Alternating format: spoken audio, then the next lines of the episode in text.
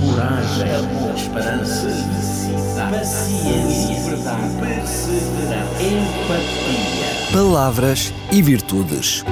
Um programa onde a origem e o sentido das palavras abraçam as virtudes que inspiram a vida. Com a apresentação de Jorge Machado. Amigo ouvinte, saúdo com muito prazer, ao mesmo tempo que o convido a ficar conosco em mais uma edição de Palavras e Virtudes. Estou consigo durante apenas alguns minutos e hoje para falar-lhe de proatividade. Não é tanto uma virtude, mas uma característica humana indispensável. A origem desta palavra é, por alguns etimólogos, associada a um inglesismo proactive.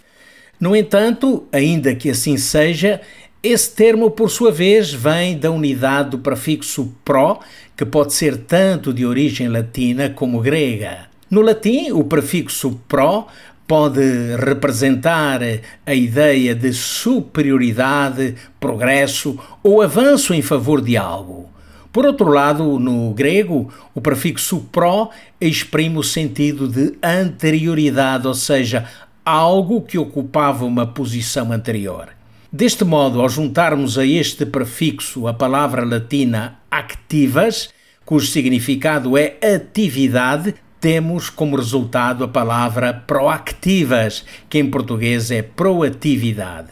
Assim, Proatividade representa a atitude de alguém que age de forma autónoma por antecipação, no sentido de não ficar à espera de que outros eh, tomem a iniciativa por ele. Uma pessoa que é ativa não significa que seja proativa, uma vez que o proativo é alguém que possui uma estratégia e não aquele que age porque apenas o tem que fazer ou apenas o deve fazer.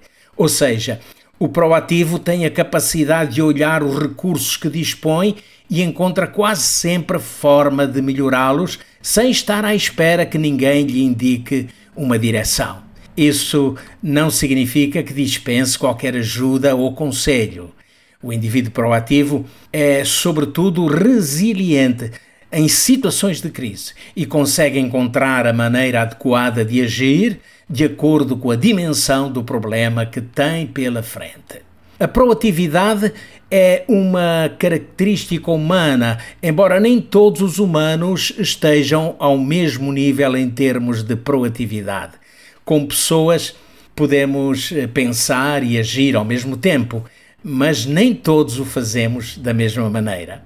Uma das fantásticas histórias sobre proatividade encontramos no Novo Testamento das Sagradas Escrituras, mais propriamente no capítulo 25 do Evangelho de Mateus.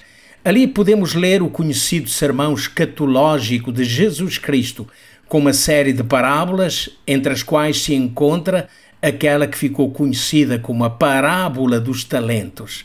Com essa narrativa, Jesus pretende chamar a atenção para o facto de que todos possuímos capacidades com as quais podemos contribuir no serviço a Deus e ao nosso semelhante e que isso tem efeitos no presente e no futuro quando formos chamados a dar contas do que nos foi confiado.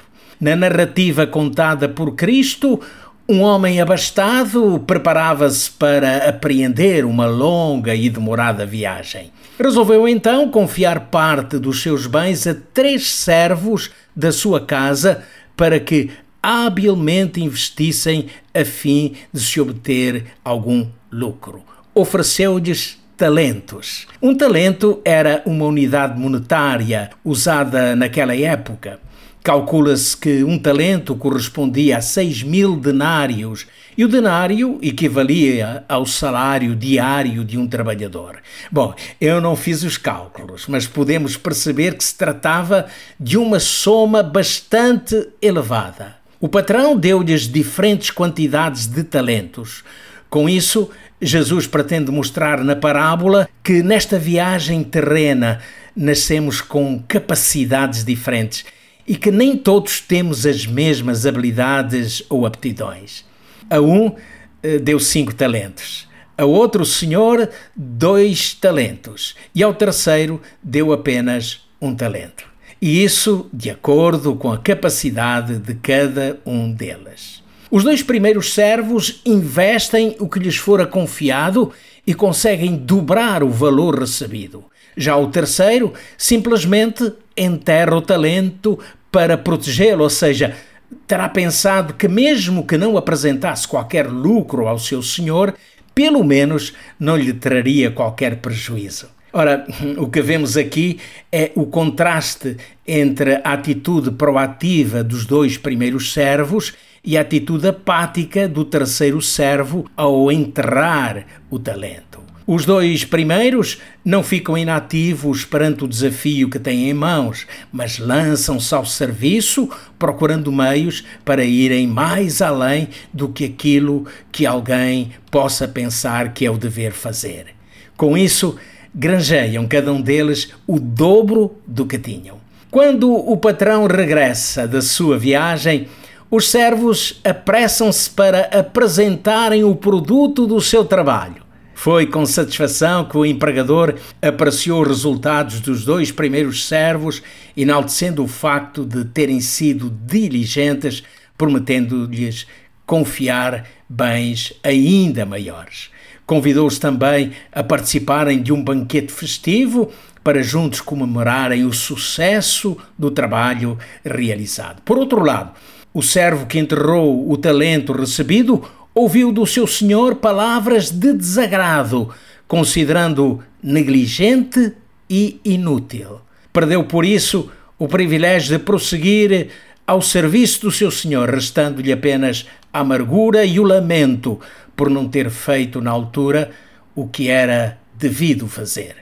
A parábola dos talentos é uma recomendação enfática a ter mais medo de permanecer inativo como o terceiro servo do que o medo de errar. E é um medo que nos torna perdedores na vida. Quantas vezes renunciamos a vencer só pelo temor de não conseguirmos alcançar algo? O Evangelho está cheio de narrativas como esta, simples, mas cheia de significado. A nós cumpre o dever alegre e paciente de cuidar de forma inteligente e proativa dos talentos que o Senhor ou que do Senhor vamos recebendo. Jesus é o Senhor que nos confia não apenas alguma coisa, mas uma missão. Confia-nos o mundo ao qual nos devemos dirigir com a liberdade que nos concedeu e com cada talento que nos confiou. Quando Deus criou o homem, o Adão, disse-lhe: ama, cultiva, guarda e multiplica. Deus não mudou nada essa continua a ser a regra fundamental da vida. E é assim, amigo ouvinte, que com esta proposta de vida, amar, cultivar, guardar e multiplicar, me despeço de si hoje. Fica prometido que voltarei. Até lá, o meu abraço de sincera amizade. Até breve. Coragem, amor, esperança, paciência, verdade, perseverança, empatia Palavras e Virtudes. Um programa onde a origem e o sentido das palavras abraçam as virtudes que inspiram a vida. Com a apresentação de Jorge Machado.